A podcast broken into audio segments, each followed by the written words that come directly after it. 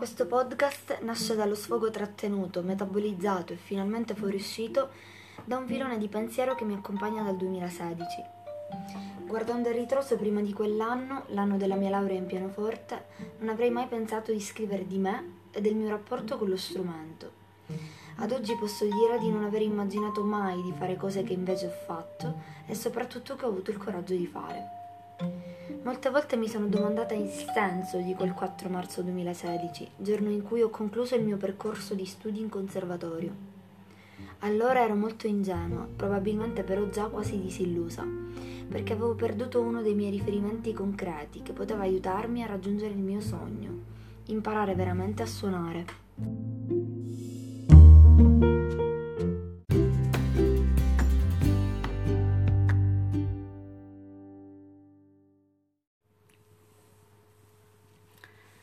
Ma essenzialmente bisognerà prima ricercare, capire, rielaborare e finalmente ammettere che cosa significa suonare.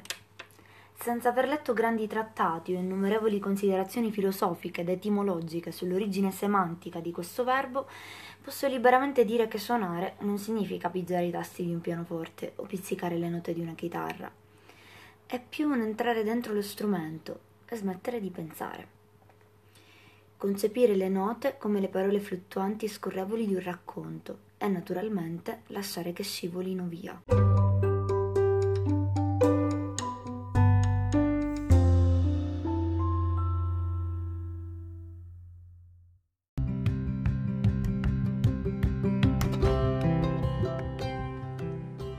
Concepire le note come le parole fluttuanti e scorrevoli di un racconto e naturalmente lasciare che scivolino via, avvolgendo il nostro essere. Ecco, questo è ciò che significa suonare. Probabilmente il 99,9% dei musicisti in Italia, e perché no anche nel mondo forse, non lo sa fare. Quasi mi consolo e di fatti mi sono adagiata su tale convinzione per quasi tre anni, facendo sdrucciolare piano piano la mia quintessenza, la vera me, la musicista, la speranzosa ragazza che avrebbe voluto imparare davvero a suonare.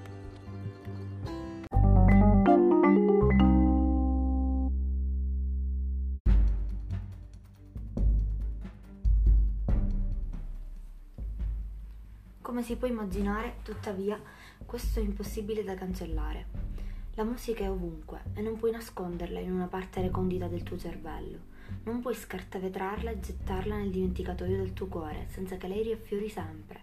E ancora e ancora nella pubblicità del caffè o addirittura quando sei a cena fuori e sul bancone mentre aspetti il conto vedi il titolo di una rivista che con nonchalance in modo totalmente disinteressato recita quasi urlando il titolo Pollini, ritorno a Chopin.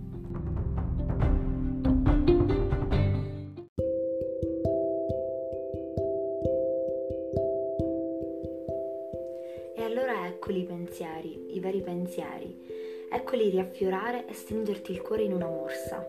Eccoli i sogni, i desideri, le paure e le sconfitte di una vita passata davanti ai tassi bianchi e neri, a chiedere il perché è il come e il quando si può diventare migliori di come siamo.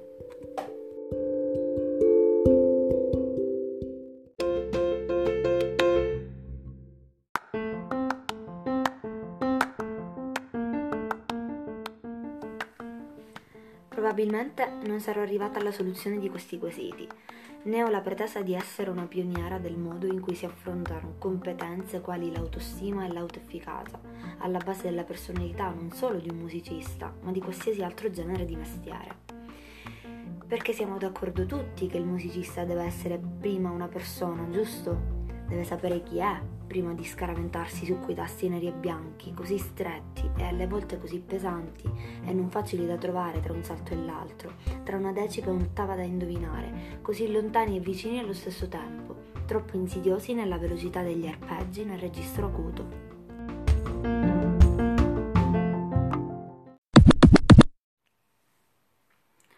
Quindi partiamo proprio da questo, dall'essere persona, prima di essere musicista, ovvero colui, colei che sa, che fa la musica, definita così banalmente come riproduzione di note per mezzo di strumenti musicali, dove ad essere coinvolto è tutto il nostro corpo. Un corpo fatto di carne e soprattutto muscoli, e per muscoli intendo riferirmi in primis al cuore, centro universale del nostro essere, punto vitale da cui emerge la coscienza e baricentro della nostra vita. I musicisti, prima ancora che con gli arti o le corde vocali, suonano con il cuore.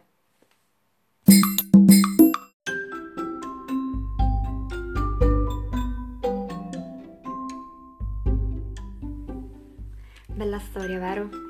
E allora perché ci spiegano che si tratta di meccanica?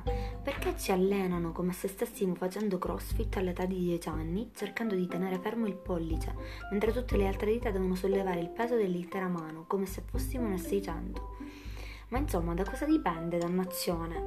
Dalla didattica, dal pregiudizio, dallo stereotipo di dover voler suonare come ti hanno sempre indicato gli altri? O dal talento?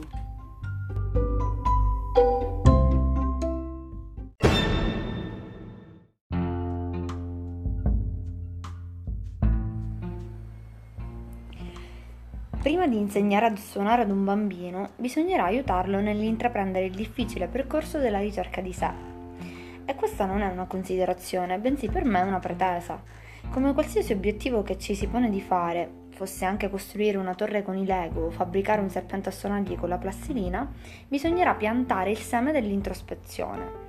Successivamente, dopo i primi anni di affiancamento, si potranno introdurre quesiti sul significato che si vuole dare all'atto di suonare.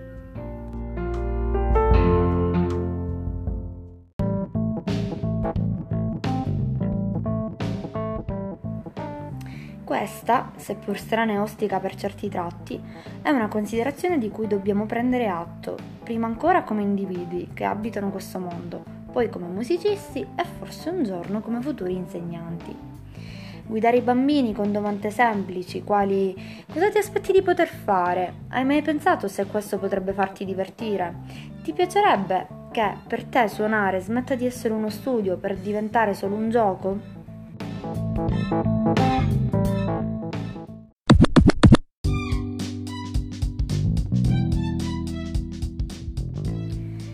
Se mi avessero fatto queste domande e me le avessero ripetute tutte le volte che andavo a lezione, invece di ricordare il male che mi provocavano le bacchettate sulle dita ogni volta che non suonavo il fa diesis nella scala di sol maggiore, avrei ricordato un modo diverso di approcciarmi allo strumento. Se invece di 1, 2, 3, 4 mi avessero costantemente ripetuto anche a cosa pensi quando stai studiando lo studio di Duernois? O ti viene in mente un episodio in particolare della tua vita quando suoni questo brano? Oppure ancora, a cosa pensi, se pensi, quando suoni questo passaggio difficile? Probabilmente mi sarei risparmiata tutte le mortificazioni di non essere all'altezza quando uscivo dalla sala di musica, come la chiamavamo ai miei tempi.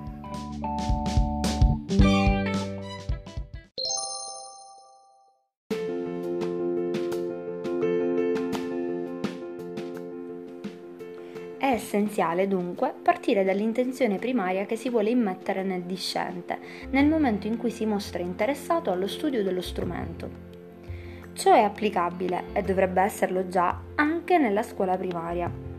La materia musica, insomma, è musica, come italiano, matematica, scienze o geografia. E allora perché non si insegna veramente?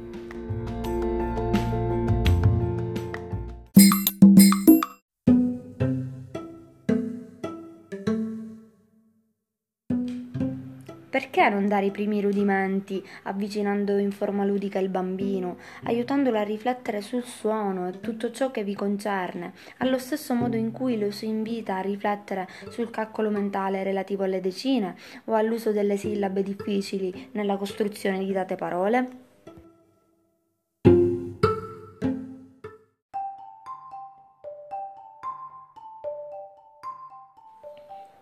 Molte volte mi è capitato di assistere a lezioni in cui si richiedeva ai bambini il discernimento su temi importanti eh, di valori umani, quali l'amicizia, il bullismo.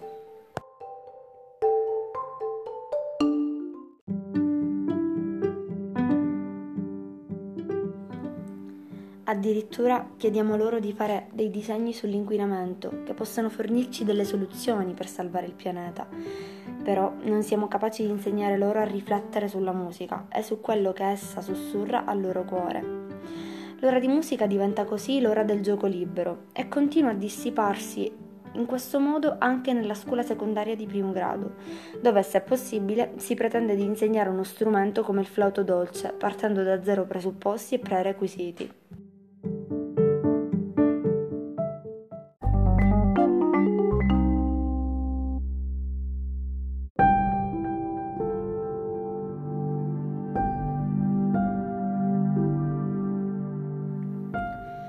Assolutamente normale che, arrivati a quel punto, i ragazzi non siano motivati né affascinati dalla materia musica, possibilmente abbinabile al piacere di avere un bradipo come migliore amico.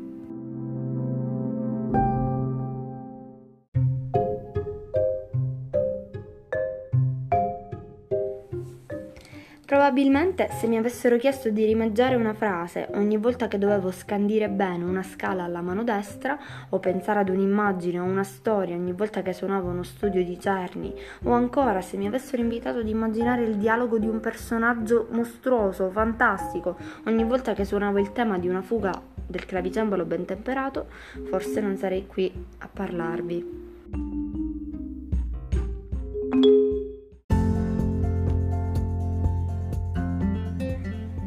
Sto dicendo che forse il potere dell'immaginazione è alla base del nostro famigerato talento.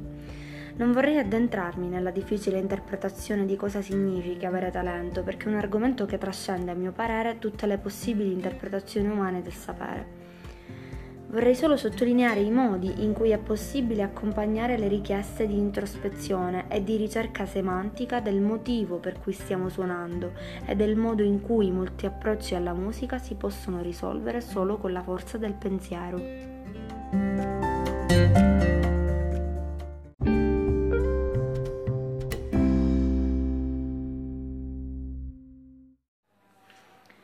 Andare al di là dell'evidenza relativa all'atto dell'insegnare a suonare significherà costruire personalità di musicisti consapevoli di esserlo in toto, senza dubbi o timori.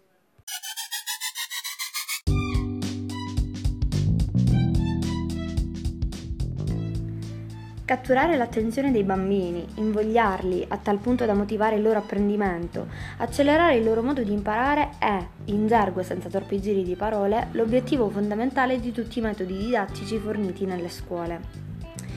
E se noi decidessimo di cambiare questo modo di insegnare a suonare il pianoforte?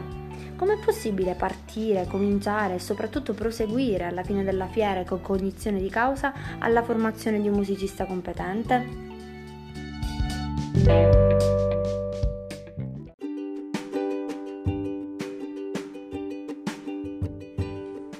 Probabilmente molti musicisti e conseguentemente maestri di musica ignorano le strategie per stimolare l'attenzione dei discenti.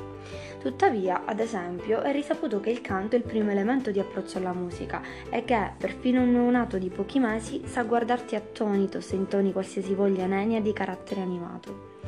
Questo significa che potremo sfruttare a nostro vantaggio la carta del canto, cominciando anche dalla scuola dell'infanzia e successivamente continuando con un percorso più strutturato nella primaria.